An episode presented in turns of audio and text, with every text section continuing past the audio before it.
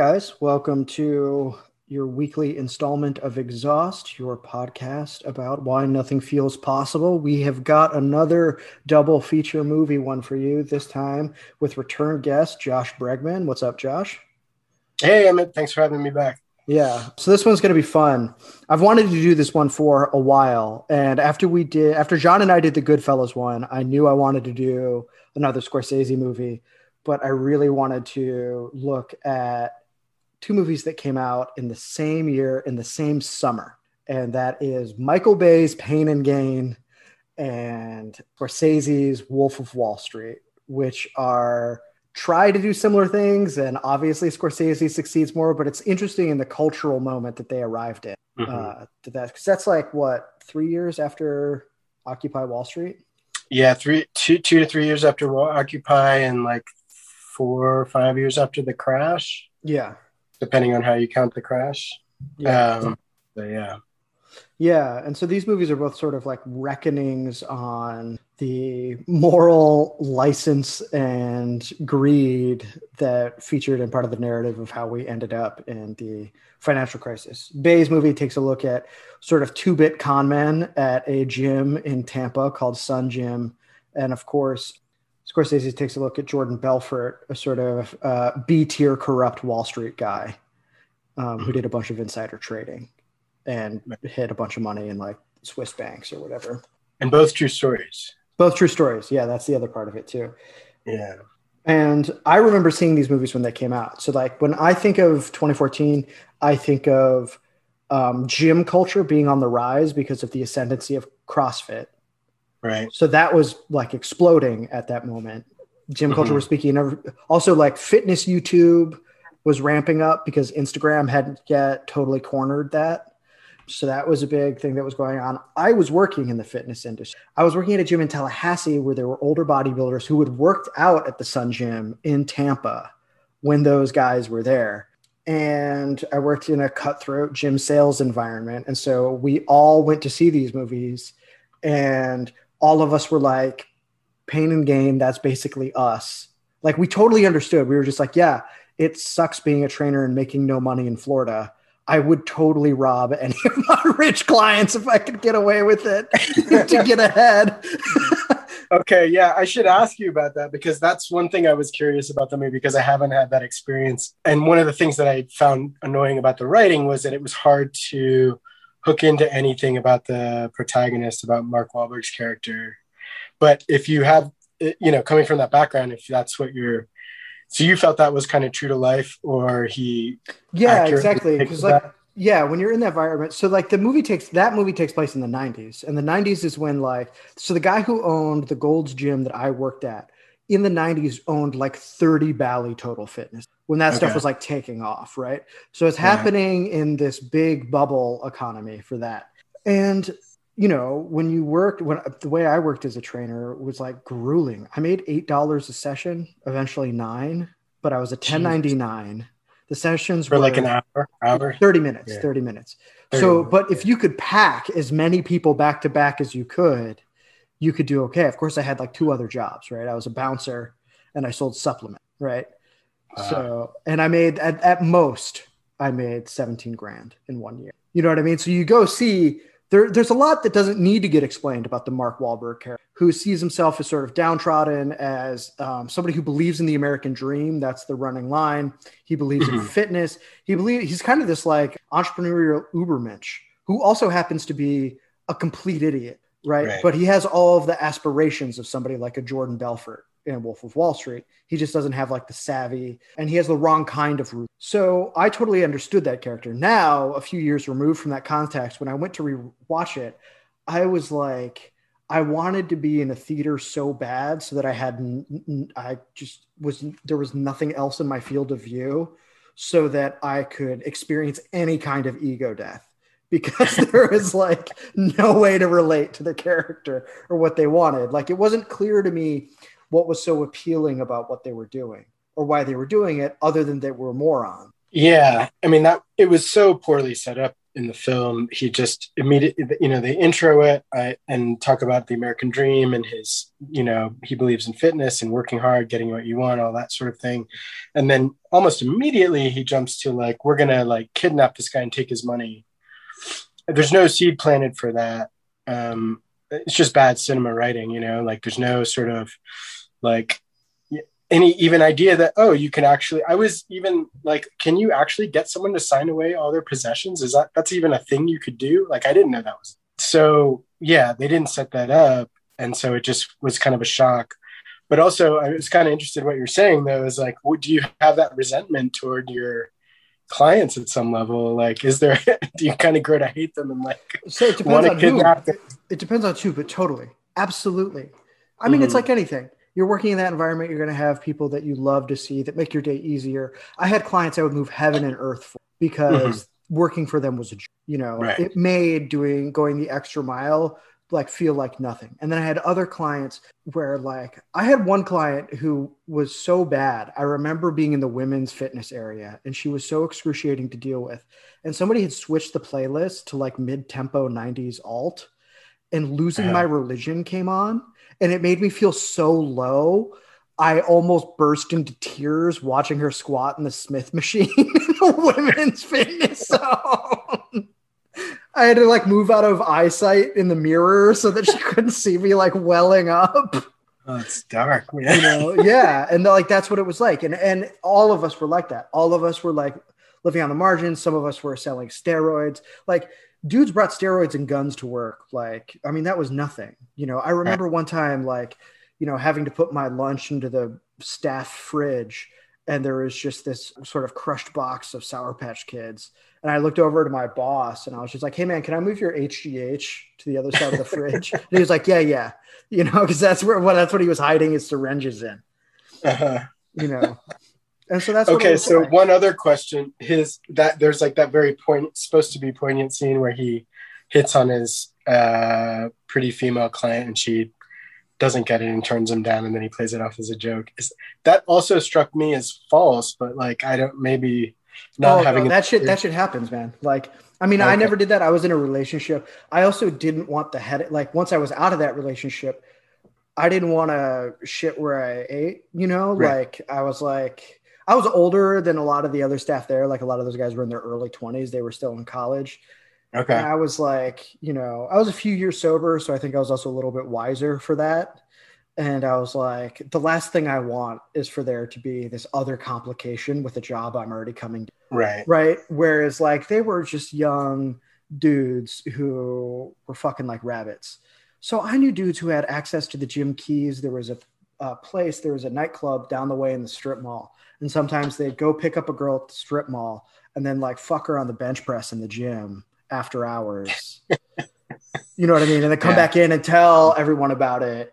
And like we'd all like everybody would high five in the back office. Like totally right, grimy, right. like absolutely like misogynist, like yeah, sleazy like, as fuck.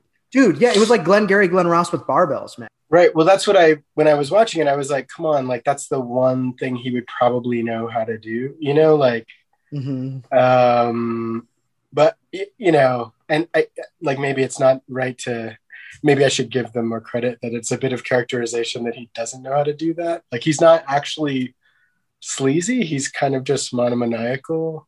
But the character is so poorly drawn that it's like you can't really figure out what's driving him. I, I totally don't believe the idea that like his character was incapable of sleeping with clients. Like that's just not how that works. It actually takes a lot of work in certain toxic work environments that are unprofessional, like I was in, to not uh-huh. do that. You right. know, like um, that's it was a dynamic that I was very conscious of, you know, because I'd also like watched other trainers fuck that up, and I was just like, that seems like a nightmare. Like I don't want so, like somebody blowing up my phone, like my finances and all of this. Get it, you know like no thanks man this is difficult enough you know and also right. frankly to add on to that i didn't have the confidence whereas right. like mark Wahlberg is like benching in the low 400s is cut like is in a position of power at this gym in florida which is a very chauvinistic culture just like la is Uh-huh. you know, and not They might have set it up better if it was like someone he'd had his eye on for a while and actually had a crush on. Like he could get other women at the gym, but not the special one that he actually cared about. You know what I mean? Like, Right, right, exactly. There could have Uh, been that other ways to inflect that that desire and to make him feel rejected. You know, there. Right. I mean, I did think it was very funny that he. What gives him the idea is an incredibly stupid self-help seminar he goes to, which is probably one of the better parts of the movie. Um, right. You know, because what made me laugh about that is that, of course, what happens to the Jordan Belfort character in Wolf of Wall Street is that he becomes that type of person once he gets out of white collar prison for Right. insider trading. And I was like, oh, okay, I can see this. Right. And he already is that kind of person. That's kind of his, that's actually his gift. Like he can Mhm. sell you a pen and he can get a crowd riled up. And like Right, right, visually, exactly. the movie keeps returning to the crowd. It ends on the crowd. Yeah, Like that's the last shot of the movie. Like it's like his effect on, on the marks, on the masses is like, that's his, he actually does have a talent. The Wahlberg character has no clear talent. He's just got a sort of ambition. other than he's willing to go the distance, but it doesn't explore that. Like he's really to follow something to its end, which is ultimately his downfall. Like he is actually a doer, as he says over and over again, right? Right. The movie just doesn't do anything thoughtful with that. Whereas we get the juxtaposition in the Jordan Belfort story with Scorsese that's similar to what happens in Goodfellas, where everything Jordan Belfort does to provide for his family, which is the initial impetus of him getting into penny stocks in the first place, Mhm. uh, is what destroys his whole life, including his family. Two of them, two families that he goes through in that. Right. And when he has a chance to turn away, he he ultimately can't bring himself to do it because it's uh, not who he is, Yeah, and he can't help but be who he is. So it kind of has it has that classic dramatic tragic structure, even though it's a comedy. Like he's just driven by that thing. Whereas like the there's no, I mean that's the other thing about the about Pain and Gain. There's no moment where there's moments where like Wahlberg's co-conspirators sort of say, "Hey, this is taking it a little too far," but there isn't a moment where he can like actually walk away or rinse his hands of it mm-hmm. or and then doesn't. Yeah, and then just can't bring himself to do it for Yeah. whatever. because that scene's amazing in Wolf of Wall Right. Street when he's just like, "I'm not fucking going anywhere," you know. Yeah. like, I mean, Yeah. some of those scenes are the best because Leonardo DiCaprio is so funny and so insane in the movie. It's just like so incredibly debauched. And my favorite thing, however, about the "Let me sell you this pen" yeah. or "Sell me this pen" is that the um, guy played by Jon Bernthal, who's got the goatee and does some of their money running for him, and when he goes into prison, he doesn't snitch. Oh, That's the first person he does it with when he's trying to get these guys together to create their own firm. And Right. he's like, "Sell me this pen," and Jon Bernthal is just like takes it from him. He goes, "Hey, write something down for me." And he goes, "Oh, good. He's creating need. You know, like that's part of it." And that's what was Uh-huh. interesting is that he's going to all of these people at the end who want to be like him Right. and don't have the innate sort of swagger or street smarts that this dumb motherfucker that he hired who like sold quaaludes to teenagers and tried to hit Yeah. on their girlfriends in his mom's backyard when he was 30 years old Yeah. Yet that that like the look on their faces the crowd's faces as he's doing the sell me this pen thing at the end of the movie is with such longing and such desire to be him this guy that Uh-huh. anybody with an internet connection would know was totally fucking corrupt Yeah. You know. Yeah. No, that well, he had to go to New Zealand. right that's what i thought was great is that it was in Yeah. auckland you know Yeah. like that. Even even more i guess the population you imagine is even more hapless than the american uh, ordinary sucker because it like at least we've got this kind of in our bones in a way like.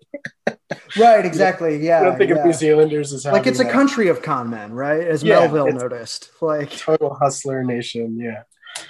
It's part of it's part of the thing even if you don't end up in that kind of a line of work like you you understand it at some core gut level yeah. Um yeah and they're all trying to like sell them on the basis of like what's good about the pen. And that's the thing though. He actually has the talent and his talent really is to find the emotional needs of his audience and tap into that which is a good storyteller talent. Like he's you know. He because he understood. He was like they like he told his guys when he started um uh Stratton Oakmont, which by the way, incredibly funny. That was the actual name of it too.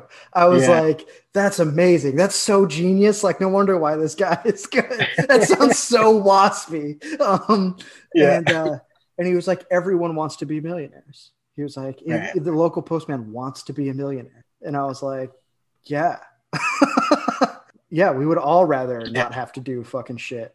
And like everything else seems like this thankless drudgery, you know? What did you, in light of that, though, like what it, I was thinking about that final shot of the FBI agent on the subway. It's like the only time you see any kind of real grimy.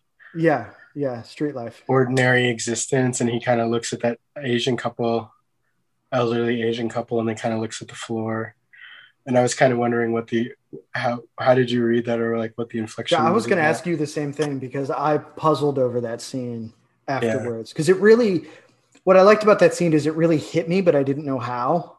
Yeah, and I think to me the reality first of all great casting to get the guy who plays the coach in the Friday Night Lights series to be the FBI agent. You know, a guy that just looks like he was hatched at Langley. You know? Right. like I was like, this is eh, also a very good actor. I looked at that and I all I could think was that at some level he just knew he had already internalized before he ever met Jordan Belfort, Jordan Jordan Belfort's perspective on his own life. Like, right. He's just looking at everyday life and he knows like he knows it's kind of like a con and that like he's getting the shit end of the stick too. And here he is. He just busts this multimillionaire guy, brings him down, and he's taking the subway with just everyone else. And I'm sure he was like, I feel like a bum right now. That was the expression expression on his hmm. face. But it was more complicated because it was also this pr- pride about the fact that he had toppled that guy's face too. It wasn't mm-hmm. like beaming through, but there was like a quiet dignity to him as well, a kind of gravitas. Mm-hmm. Mm-hmm. Yeah, it reminded me. There's a great movie, one of my favorite movies actually, this quiz show, uh, which is kind of a similar FBI agent, or he's a is he SEC or FTC? Uh, have you seen Quiz Show? No, I haven't. Uh, it's about it's an amazing movie which you absolutely should watch uh, because it's about the um, uh, it's a game show 50s. It's also a Scorsese movie, or Scorsese's mm. in it. Uh, Scorsese he has a brief cameo in it, and it was a big scandal because there was a uh, one of the guys who was actually associated with St. John's, Van Buren. His father was a famous poet, and he was a professor. He went on the show and won and won and won and won, and he won so much that the regulatory agencies got suspicious and found out it was being rigged in his favor. Uh, That's amazing. And so the story is told largely from the point of view of the investigator. And there's a great moment where he sort of uh, has a head to head with the man's father and that, you know, to explain his motivation. And he says, you know, he's the government man and his father's a wealthy artist, basically. And he says, you know, well, taxes are theft and, and, and the G man says property, property is theft. Yeah. yeah. And uh and it's just like such a nice little moment because it gives you his motivation and in, and in this one there's a similar kind of thing going on i think just yeah that you get the sense that he's just got it motivated motivated by that but also that moment where he says this is such a nice boat it's going to be really fun to take it from you and in a way like that actually reminds me of the line in pain and gain where he says you know i'm going to be excited to have your house but I'm even going to be more excited that you don't have it. Yeah. Yeah, um, exactly. Um, which was kind of an interesting thing. But um, no, there was a zero. There was a good zero sum quality to both movies, right? Because that's what you would have. Right. The moment, the moment before they launched the Steve Madden IP, which is amazing. Like that whole thing where they all boo Steve Madden for his fat girl shoes and stuff like that, which I thought was so fun. It's just like a pack of wolves. Like yeah. you know like totally unaccountable to anyone else. Uh, yeah. even the guy whose ip they're about to launch. But he's like are you behind on your rent? Good. Pick up the phone. Right right. you know, or did, or did you get dumped by a girl because she thinks you're nothing and you're not making any money? Good pick up the phone you know and you're like, yeah, like that's it. Like there are there are winners and losers, and you don't want to get caught on the wrong side of that line. You know? Right. And he does understand people in the sense that he, like in his final speech, he says to the woman who came to him with nothing and was behind, I mean, I got emotional during that scene, you know, yeah. like, and he's like, I asked, she asked him for a $5,000 grant. He gave her 25,000 and she was told, and she was like, I love you. And, you know, he bought her loyalty, but it was real. Like he, she was in need. He did help her out. Like, who else I mean? was like, going to do that for her was the other thing too, right? Like these weren't guys straight out of, you know, the Ivies that he was pulling in. They were knockaround guys and knockaround women who were basically like lower middle or working class working dead end jobs because he knew that they probably already figured it was all a con and they just needed to get ahead. Right. You know, or get out of the hole at least. Yeah. Yeah, exactly. They were motivated. You know, yeah. they were hungry, literally. Yeah. And he had that vision. He had also had or that insight into people and he also had the insight in, you know, the rest of them are these sort of Philistines who don't understand anything about the culture outside of the world that they're they're living in, you know, and he's mm-hmm. like, no, you got to understand fashion comes and goes and this is a trend and mm-hmm. it's trending up and we got to get in, you know, yeah. he has some, we, it's not clear in the movie how we got that or, I mean, he knows what he's doing at least for the narrator's sake because he'll explain stuff and then he'll stop himself and he'll be like, look, this doesn't right. fucking matter. All that right. matters is I'm about to make a ton of fucking, right, right. you know, like I mean, that's the thing. The way you sort of, I could understand why so many of my coworkers came out of that movie. That's who I want to be like. Because when you're in that situation where you're hungry, when you're in the world I was in, which was a lot like Mark Wahlberg, you do know that it's all rigged. And you're right. like, well, it should be rigged for me. Right. Like, why not? That's what's so genius when the FBI agent comes to his boat and he's just like, dude, you got to see what they're doing with these CDOs and these mortgage swaps like it's all crazy. You know? Right. Well, that's yeah. So the, in the post uh, crash context, that was a really interesting thing because he did bring up the CDOs and the real estate market, and it was the one like sort of contemporary nod that I that I caught at mm-hmm. least. Maybe maybe you caught another one. And yeah, the clear implication that the FBI agent says look, I'm really here. I'm the bagman too. I'm here because people above me want you gone because mm-hmm. you're an up and comer and you're a nuisance to the established players in this game. Yeah. And he doesn't make a big thing of it. And it's not, it's not built into that character's motivation. It's never brought up again. And it's also not clear if he's telling the truth Mm-hmm. or if he's just trying to establish rapport by saying, "Hey, I'm just it's out of my hands. I'm just doing my job." Yeah, because the way he says it is he's kind of like, "Look, someone just shat this on my desk. Like, who am I really? Like, you, you we both know, right? We both, know. but we don't know really if that's him doing a Columbo thing or like if that's true that he, you know, I think the implication is, you know, depending on how how much you want to believe it is, you know, that, that essentially someone talked to somebody and yeah they're like this guy's making waves and the established players don't need any smaller fish to become bigger fish because the big fish are big enough you know? they've got it they've got it sewn up. They do it legally. Yeah and so they use the government to eliminate guys like jordan but essentially they're all and i well i guess yes we, we do get that because the first matthew mcconaughey character basically in the opening 10 minutes of the film explains actual the actual stock market and he's in one of the well established tony marble-walled yeah. um what is he right on broadway? It's like 210 broadway. Yeah something like that yeah. Yeah they're like right in the heart of the financial district so yes. And he says look we're, we're not here to make our clients money we're here to make ourselves money. And the way that we do that is addicting our clients to ever increasing financial assets. Yeah. yeah.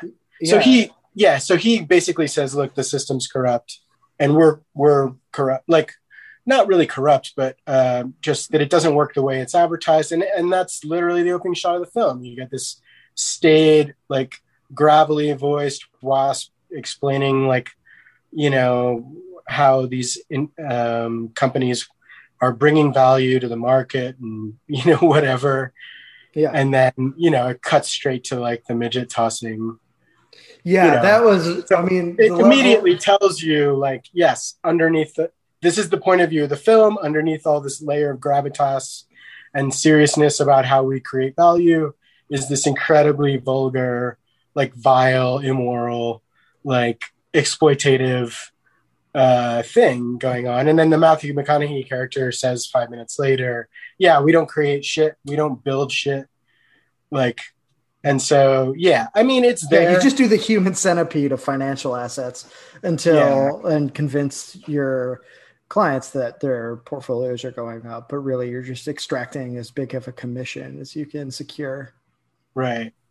So there's an, an there is a critique of Wall Street embedded there, but it's hard to make the case that it's what the movie's about, and it's also No, I think the movie's and there's other moments where the darkness of what they're doing, you know, reveals itself or gets Mhm. quickly noticed and then shoved away back into the psychic closet. But like they um yeah, Scorsese doesn't dwell on it. I think I guess I remember at the time and this was kind of a problem with uh, Oliver Stone's Wall Street too. And it's actually like the classic cinematic problem of making a war movie is it's so um, magnetic to watch that it's hard to it's hard to make an anti-war movie because war is like fascinating visually. Right, right. There's this Because- great moment. Jim Shepard, Yeah. who did the the thing on Goodfellas we use, has a remarkable essay on Saving Private Ryan as well, where he says like just when things are getting bad enough on Normandy Beach, you really start to uh, wish that there was some character that could hold it all together. And the camera slowly pans to Tom Hanks, who's made his entire career on being a kind of all American good guy. No one has any objections to. it's like, yeah, this is the drama that you need where you can feel like this can be narrativized, you know? right, right. And then yeah, I think Wolf makes it so appealing though. It's so much fun. They're really fun people, even though they're completely horrible people. And they're loyal to each other. You know, They're- it's like, Yeah. it, it reminds me of, it reminded me of actually um, Sophocles' Philoctetes, right? Huh. Where you have Achilles' son and Odysseus go to get Philoctetes, who they've left on an island for nine years with an injury. Um, so because they need his bow to help end the uh, the Trojan War. Mhm. And Odysseus has all the same characteristics he has in Homer's work, where it's basically do wrong to your friends, do good for your enemies. One of the like original definitions of justice in Book One of the Republic that Socrates rejects.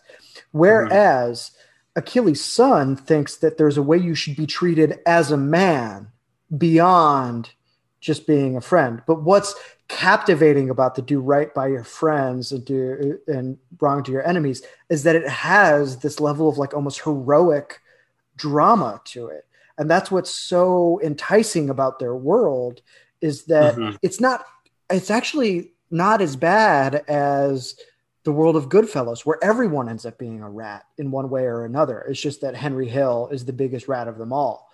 They stay together when the FBI and the SEC come and they're just like, I don't remember anything. I don't know what the fuck you're talking about. You know, like they have that mentality. And so I think more than a critique of like Wall Street or the financial class, what Scorsese seems so sensitive to in this movie, and I really felt it. Like I think part of the reason why people say like he makes it so appealing is because he does, but I also think it's because he's so like and he knows what he's doing, but I think he's so morally sensitive, honestly, that he, he's probably like, this should just be disgusting to you. Like the midget thing should just be disgusting on principle, like as you're watching it. And I see that same cleft where he's taking a look at like what's happened to civic society, where the FBI goes, guy goes on the subway and feels kind of shitty about everything he's done, despite the fact that these guys are all pieces of shit. And we love these dudes who all hang together, even if they're fucking us over while they, you know, is that there is this sort of like when he says, I make an honest living, as they're, like I know he doesn't, but part of me was just like, yeah, back the fuck off. Like he's just trying to get ahead, you know? Right. And also, as he says, he's not doing anything that the bigger guys aren't doing yeah. at a bigger scale. Like if you're going to make the art the harm argument, there's plenty of uh, people out there who are doing more harm. So let me ask you this: between when you saw it in theaters and rewatching it to talk to me about it now, did anything change for you? about how you saw this movie? Can you remember what it was like to see it in theaters or I remember in when I saw it in theaters, I liked it less. Mm. And um and I had a lot more fun this time. And I can't tell if that's a because I've aged and I'm less of a stick in the mud than I was then, or also because I had just watched it off Pain and Gain, which is extru- excruciating. yeah, so bad. I watched Pain and Gain first too, and I was just Yeah. like, man, this three hours of Wolf of Wall Street really flew by. yeah. And that's the yeah. And so I and I do remember it being or at least thinking it was problematic that or a problem that he does make it so enticing and alluring. Like it's easy to walk away from the movie and say, "Yeah, I want to be one of those guys," and you say, "Yeah, but he went to jail and he lost his wife and his kid." And I mean, even with all of the punishment and retribution, it's still, I think, a, attractive to a lot of a lot of people. Would say, "Yeah, I'll take," you know, I'll take I'll my chances, three- man. I'll do, I'll take my chances and I'll do three years in in like a country club prison for like ten years of being on top of the world. You know what I mean? That's what I mean. I think like That's not much of a trade, and, no, and it actually, actually reminded me of like the Matrix, where which was also like, you know, when we watched the Matrix and they're in the austere, like outside of the Matrix environment, Mhm. and they're betrayed by the guy who wants to go back in the matrix and he's like they do it and he's in a like a high rise restaurant he's eating a nice steak and at the time you know it was like exciting to be part of this rebel army or whatever and i was like yeah they're the good guys and i had a friend who was like i don't know man the steak looked good like yeah, yeah. i don't No. you know But I think if you don't know the difference right, right. If you don't know the difference, uh, right, or there's no real alternative. I mean, but I mean, I think that that's part of what I was trying to get at with the the the civic dignity thing or something like that. Is that like Mm. because the movie is aware that his punishment is so light, and he even Right. says like, "I started to get worried, but then I remembered I live in a country where everyone wants to be wealthy and everyone wants to sell something." right you know, and he realizes almost in, in prison like what his true value is, you know. Mhm.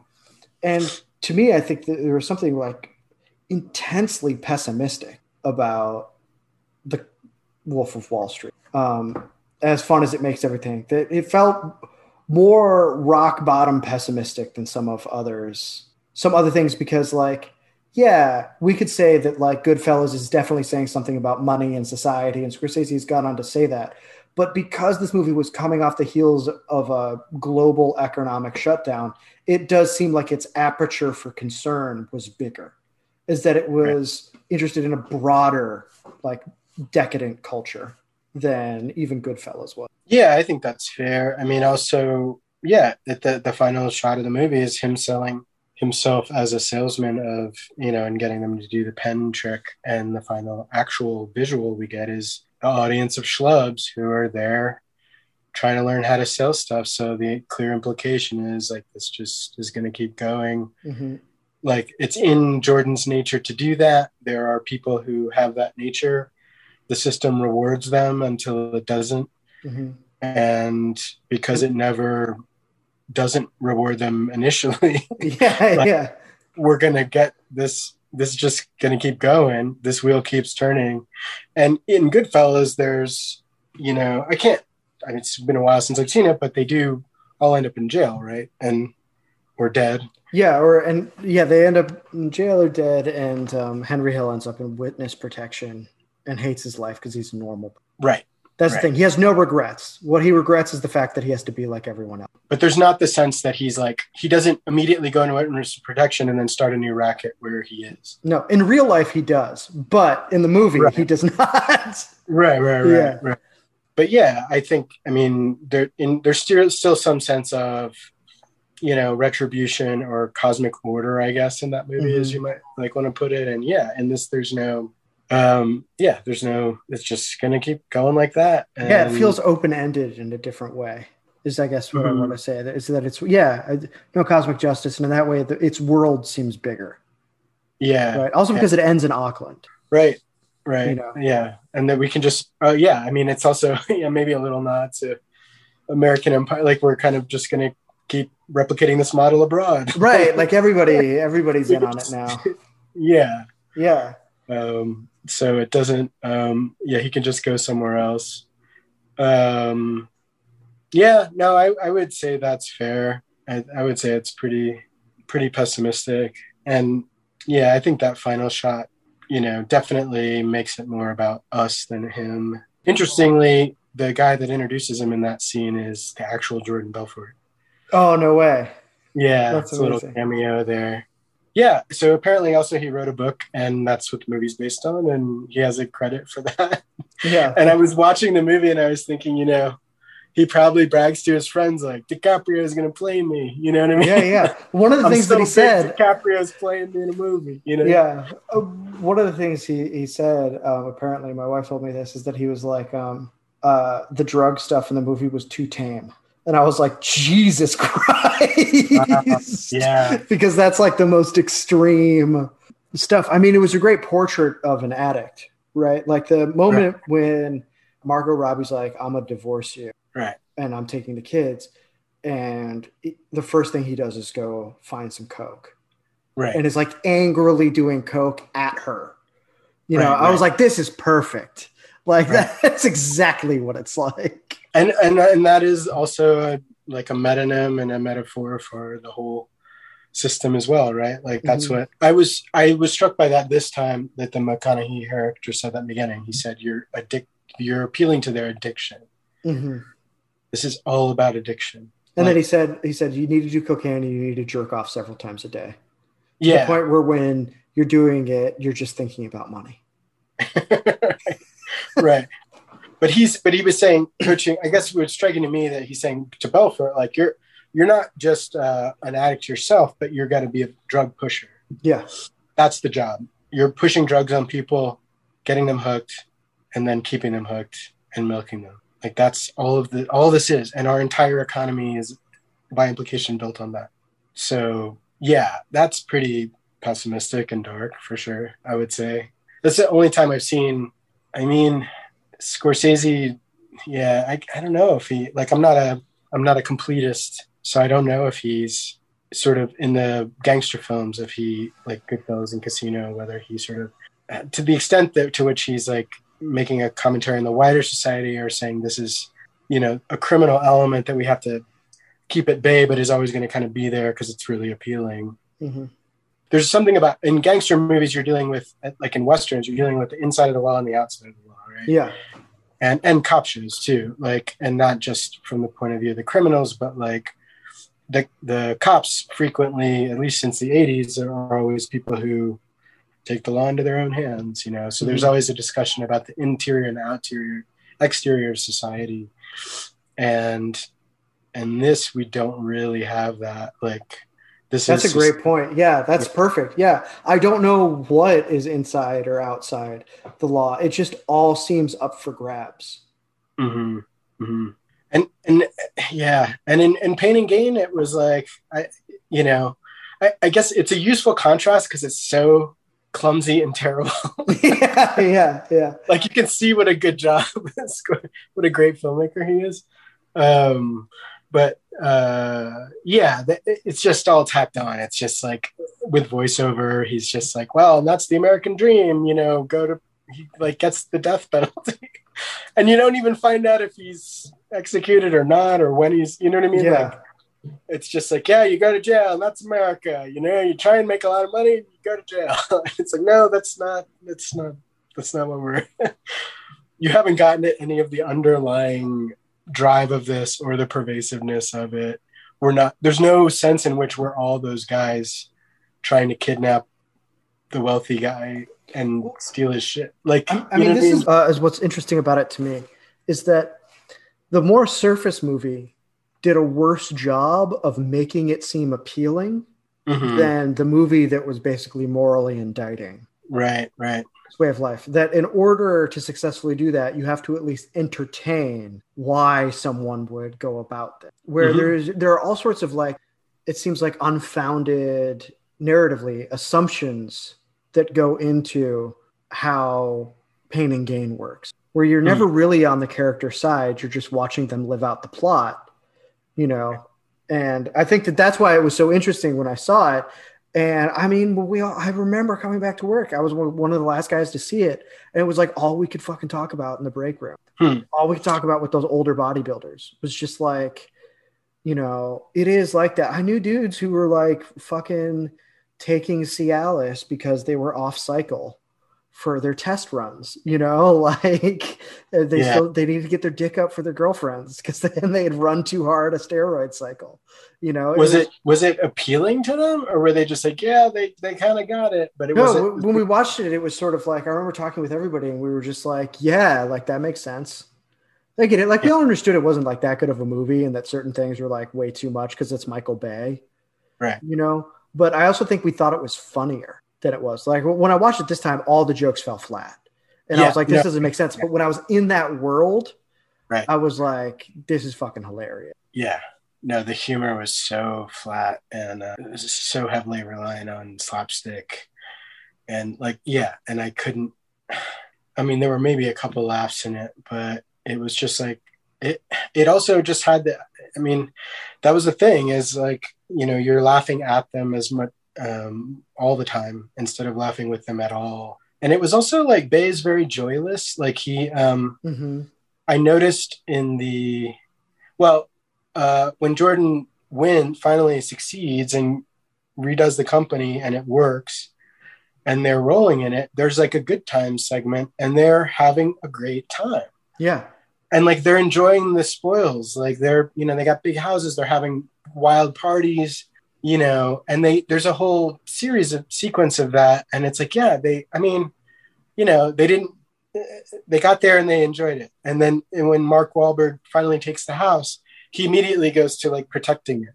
Like you don't ever like there's maybe a shot or two of him like looking at the boat in the back or like lounging on Yeah. the back deck or something. But it's also very solitary and sad. Um, without without totally knowing it either, without exploring that or that being, it's almost just unintentionally that way because it doesn't explore anything. So you just look at it and you're just like, "Fuck, man." I mean, all I could think about when I was watching it was the famous Ben Affleck commentary on Armageddon. oh yeah. you know, or would you just shut up? Yeah. Wait, so you telling me it's easier to train oil driller guys to be astronauts than astronauts to drill a hole in something? Right. Would you just shut up, Ben? Just shut Yeah. up.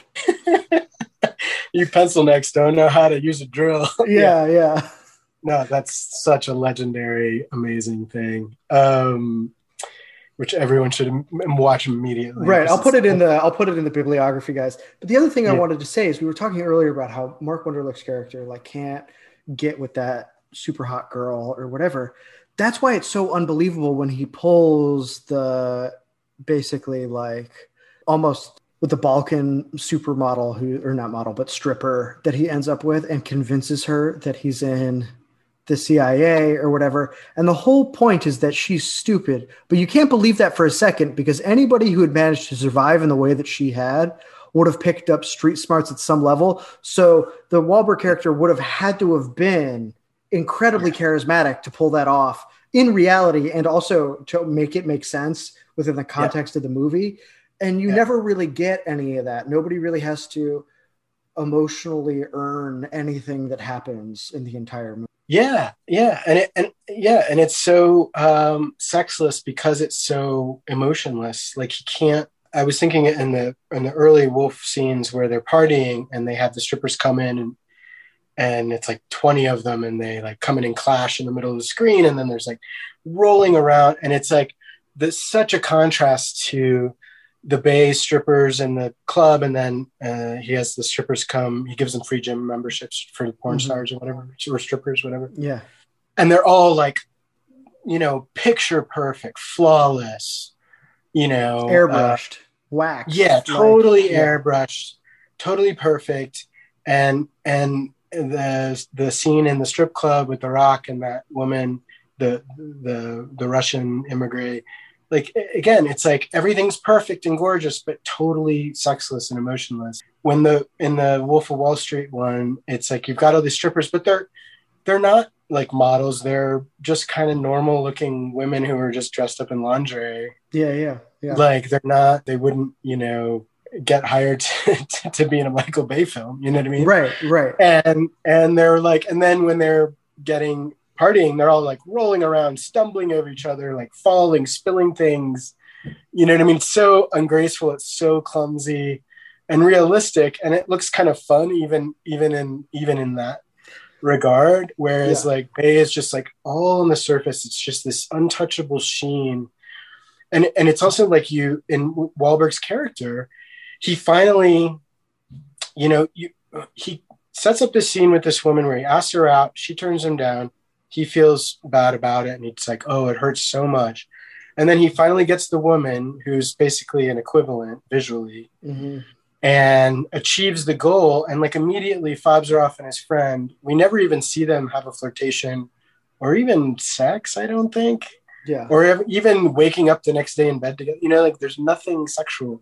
There's no eros, there's no desire. And it's like and his and he says his main desire is to have a lawnmower. Right? Like it's not like I want to I want to do all this to get the girl. Like right, it's right, not, right. you know, it's like I want a lawnmower. so it's like his motivations are totally incoherent. Whereas like with Belfort, yeah, he's a drug addict. He's an addict of every pleasure. And even with his wife, who he's fighting with, like she still seduces him in that scene in the in the nursery. Yeah. And still like got him on his knees drooling, even though they've been married for some time. She's ha- they have a kid together he's been having sex with hookers for years now you know what i mean mm-hmm. but he can still be gotten on that level because like that's he, that's because like, he's a dog he's just a dog he's yeah you know he just, yeah he's a hedonist and he likes yeah. pleasure and he likes sex and he really does like those things whereas you have no idea what Wahlberg likes it's no like, and you have no idea what holds these guys together or what their relationship is whereas you the whole crew that rolls with DiCaprio's character, you get that they've like they've been through thick and thin together. They came up together. Like you understand why he's the leader, you know, right. and you get some of their quirks, and they're all also painfully fucking funny. Yeah. Like when I saw that, I was like, that's what it's like hanging out in the sales office at Gold's, where oh, everybody's a piece of shit. Like no one's respectful. You're always fucking with somebody. You're always doing something. Like I remember I remember there's this really homophobic dude. Let's call him Jay. Really homophobic, and one of my bosses like put that together and thought that, that was really funny. So he'd do like weird stuff to him. They probably violated OSHA stuff uh, to it. And I remember like Jay's in the middle of closing a sale with two gorgeous women, and the boss P walks up behind him, claps his ass and he says, Jay, you keep leaving that thing out there. I'm going to have to take me a piece and walks away. And everybody in the back office like died roaring laughing because he froze and fucked up the sale and got less commission because it was the last day of the month. you know, like totally despicable, like grimy yeah, stuff. Yeah. But like that's what I could understand, like the appeal of these guys. Is I was like, yeah, like they're piece of shit, but they're your piece. You know what I mean? Like right. that's why it's funny when the Jonah Hill character is just like totally gone on Quaaludes and like yeah. jerking off in public at the party because he can't like contain himself and he can barely speak, you know, and they're like, let him finish, you know, like like that that's like it's gross and it's funny, you know, it's funny yeah. to see that there are people who, who are who are intimate with each other like that. Um, right. You know, whereas there is a painful loneliness, like you said, depending that go yeah. that it, the movie is not aware of. Yeah, no, it's not any kind of satire on that. He had the material for a great black comedy, and really a pretty great satire, um, and just completely let it slip. Yeah, I also totally uninterested in fitness culture.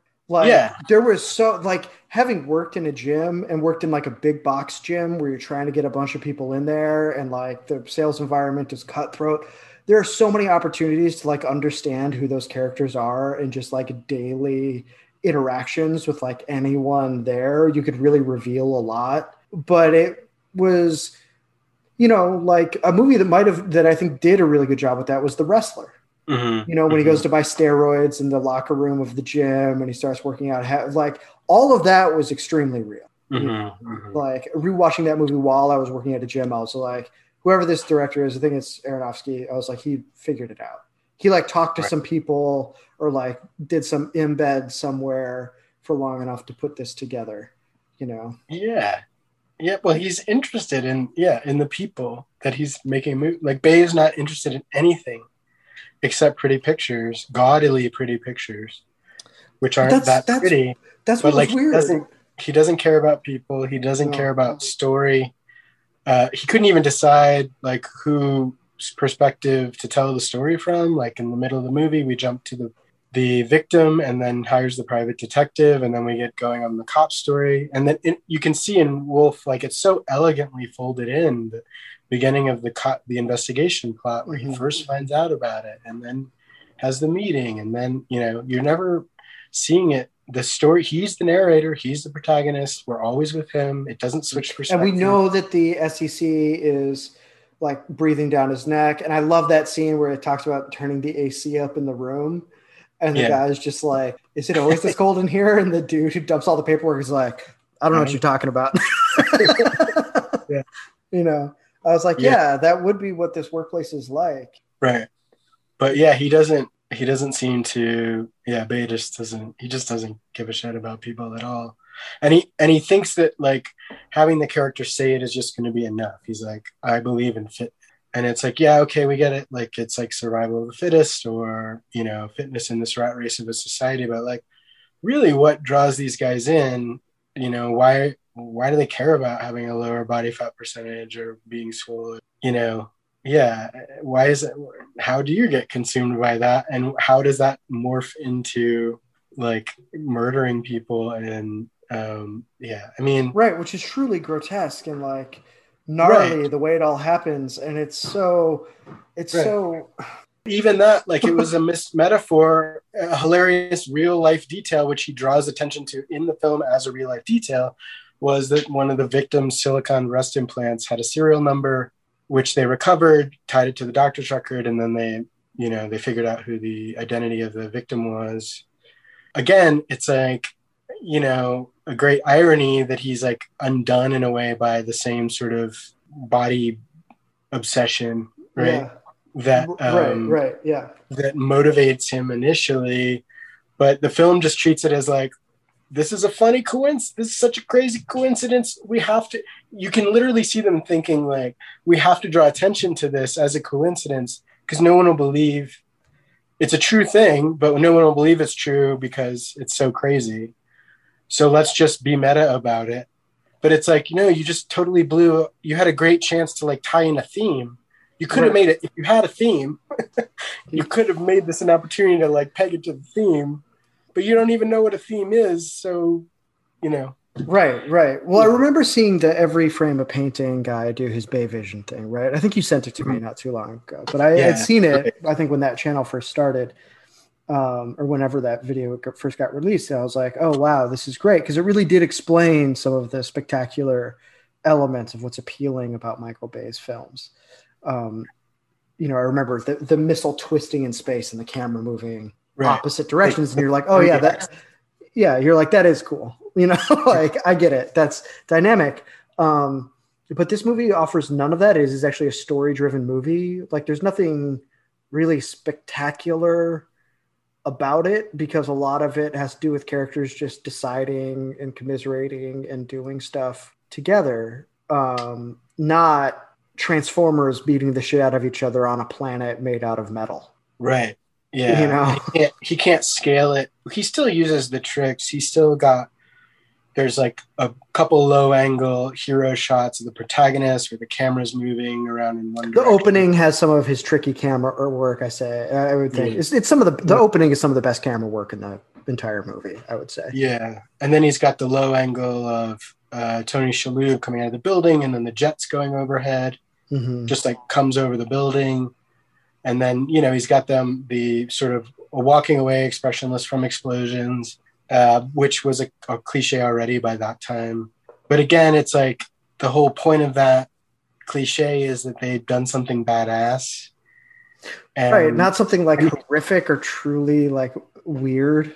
Yeah, and also that it's like the cliche of it is usually that's done by like soldiers or you know people who are accustomed to violence and the whole point is like large explosions behind them are so not not a big deal they don't even have to look right because they're just used to it you know and like these guys are just schmucks who can't even kill someone who's like you know got a blood alcohol level of 0.30 you know what i mean like so uh, there would like it would have been funny if they were shocked by the explosion or like had ducked or hit the deck or you know what I mean, like reacted. Yeah.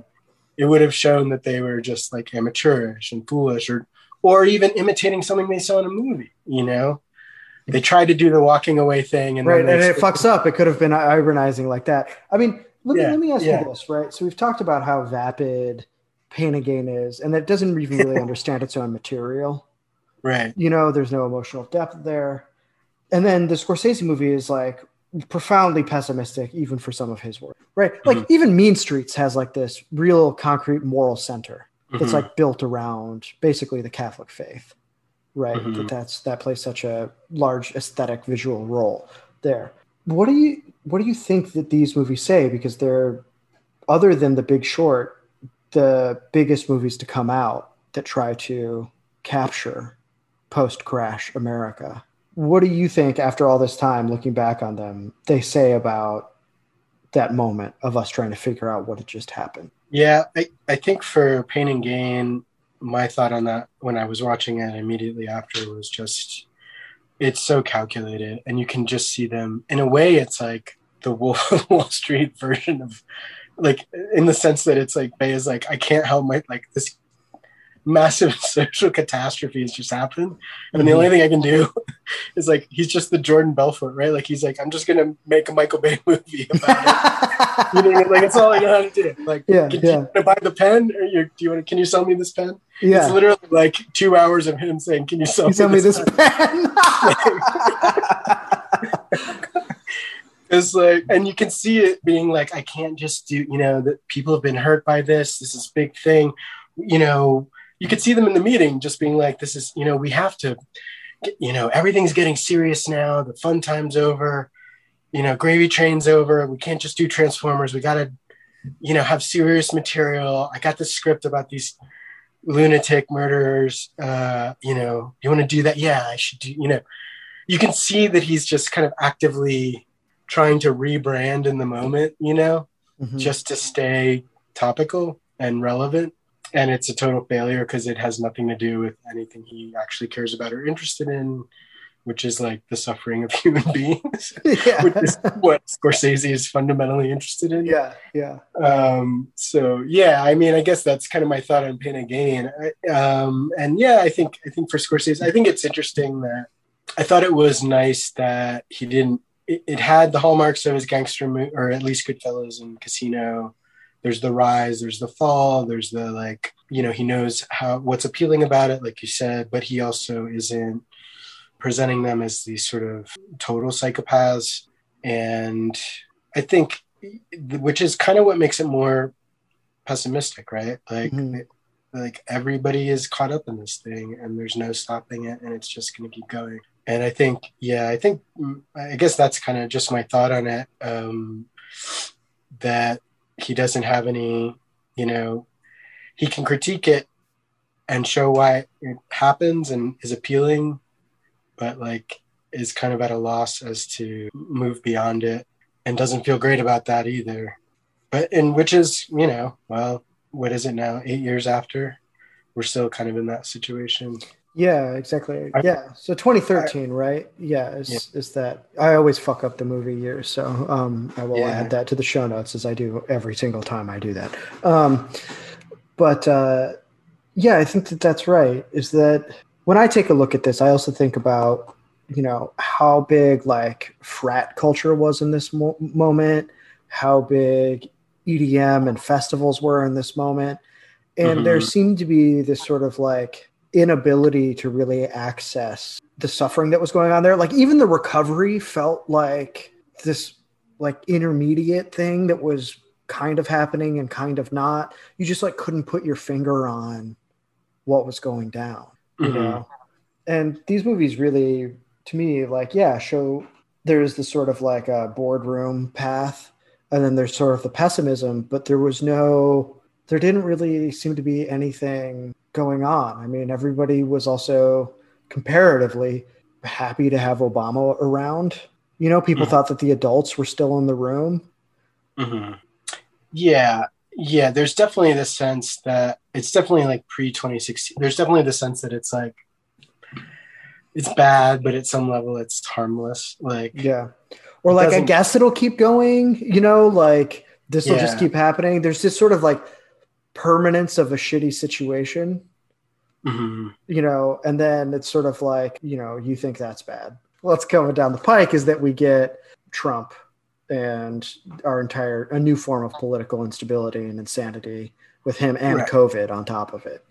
Right, and just this massive cliff, like the the sort of simmering legitimacy crisis like just become mushrooms yeah i i mean i don't um i mean maybe that's a problem with the scorsese version is that he's not we don't get any real account we just know it's bad because it's illegal right like we don't know who it hurts or how or why mm-hmm. other than his family but even they right. seem sort of like showpieces for most right. of the movie unlike Henry Hill's relationship with his wife in Goodfellas, which even though he fucks around, he never divorces. We're not on Amale. We don't do divorce, you know?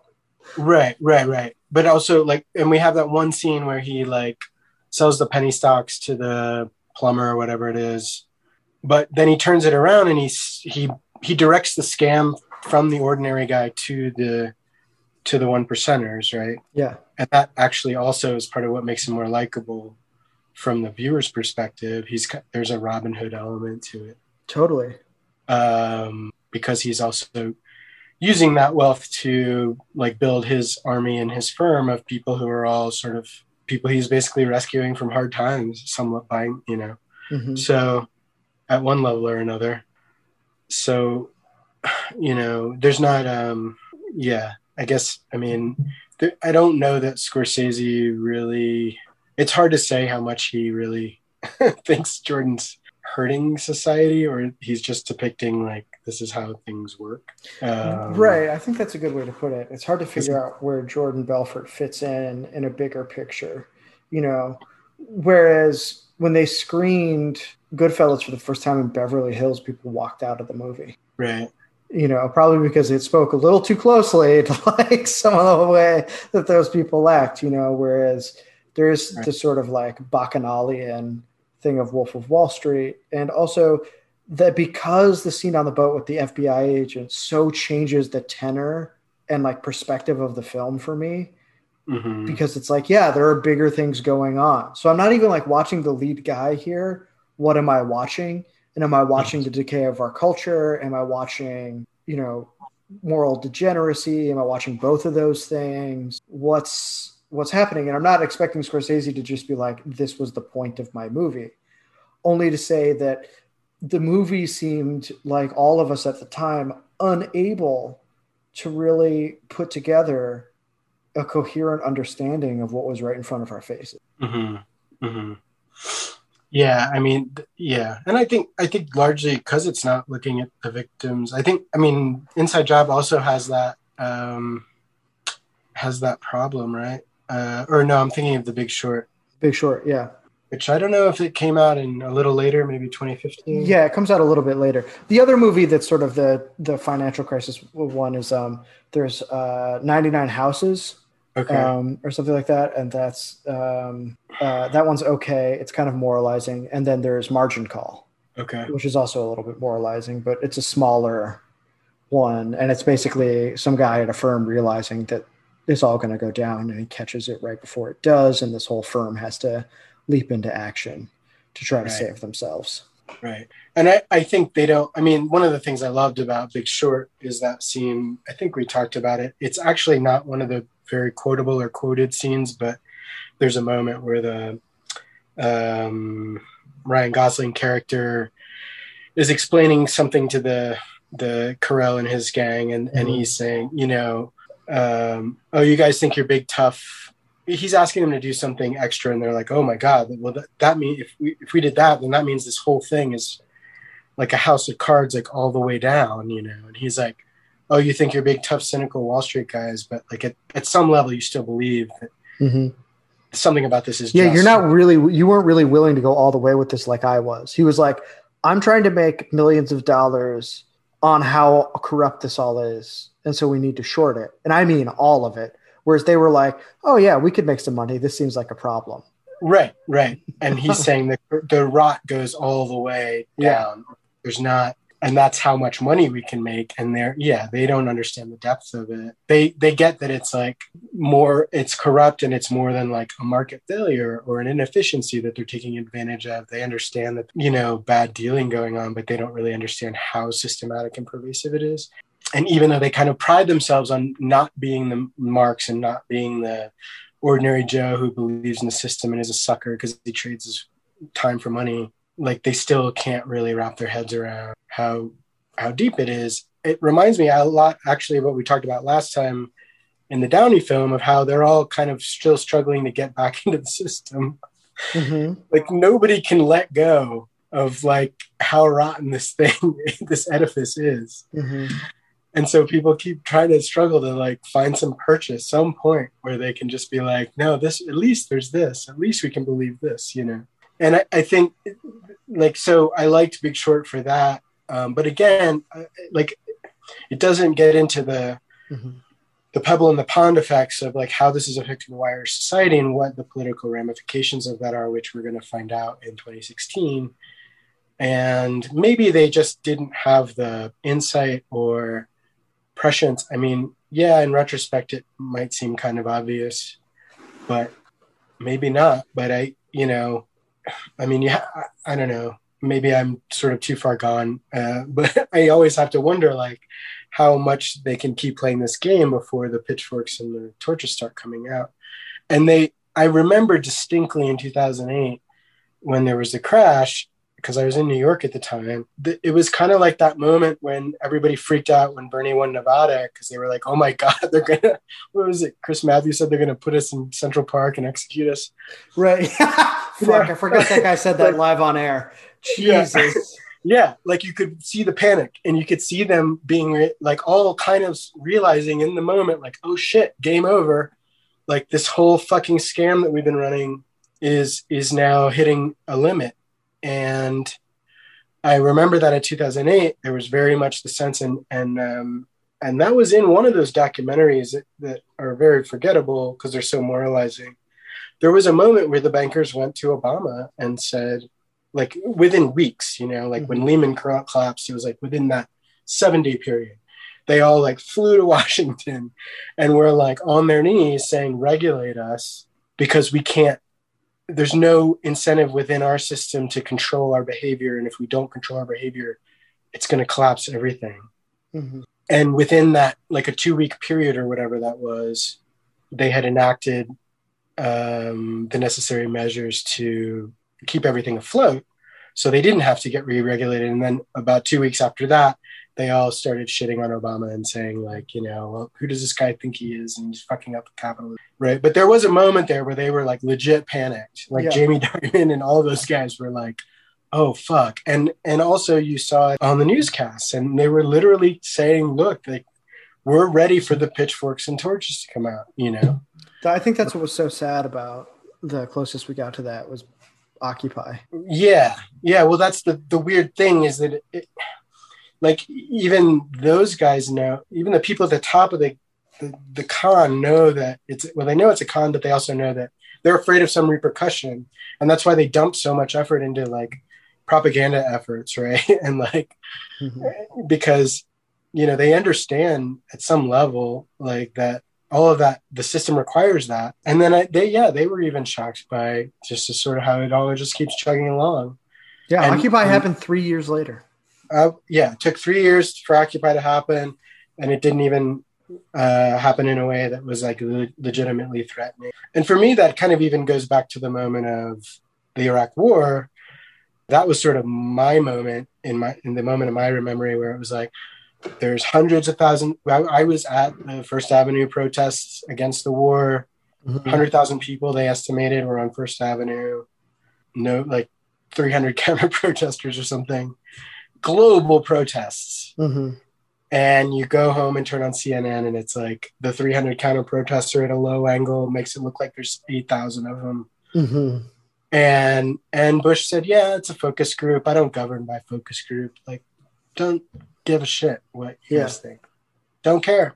Doesn't matter to me at all. And I'm just gonna keep doing this." And that was like, okay, this is different. Like, we're now in a place where they don't even feel like they have to repress it. They can just keep going, and nothing's gonna stop it. And yeah, and then the financial collapse happened, and I, even they, I think, were thinking they didn't really realize they were in this new paradigm space either. Mm-hmm. And they were like, yeah, we're, we're, uh, you know, getting our escape vehicles ready because we don't want the mob to crash our place at the Hamptons. And then they were like, but yeah, no mob, no real danger of any consequence. And yeah, uh, so I think like the filmmakers, I mean, I guess they can be forgiven for not thinking at that time, five years later, four to five years later, like maybe there wouldn't be any social reper- repercussions. Yeah, like, yeah exactly. Like it's, it was it, the sense of the second Obama term feeling like a type of suspended animation was so palpable when these yeah. movies came out. You know, because you assumed that the next Republican that was going to come along was going to be like Mitt Romney, right? You know, um, and now it's all different and I don't know what to do. And BlackRock is the Fed. So, um, you know, I think as far as why nothing feels possible, that's a good overview of our cultural response via two movies to the financial collapse, what actually happened socially after the financial collapse, and how we're still struggling to piece together our reality even all these years later. So, thank you, Josh, for joining me. This was a lot of fun. Yeah, thanks a lot. I had a great time. All right, guys, stay safe out there.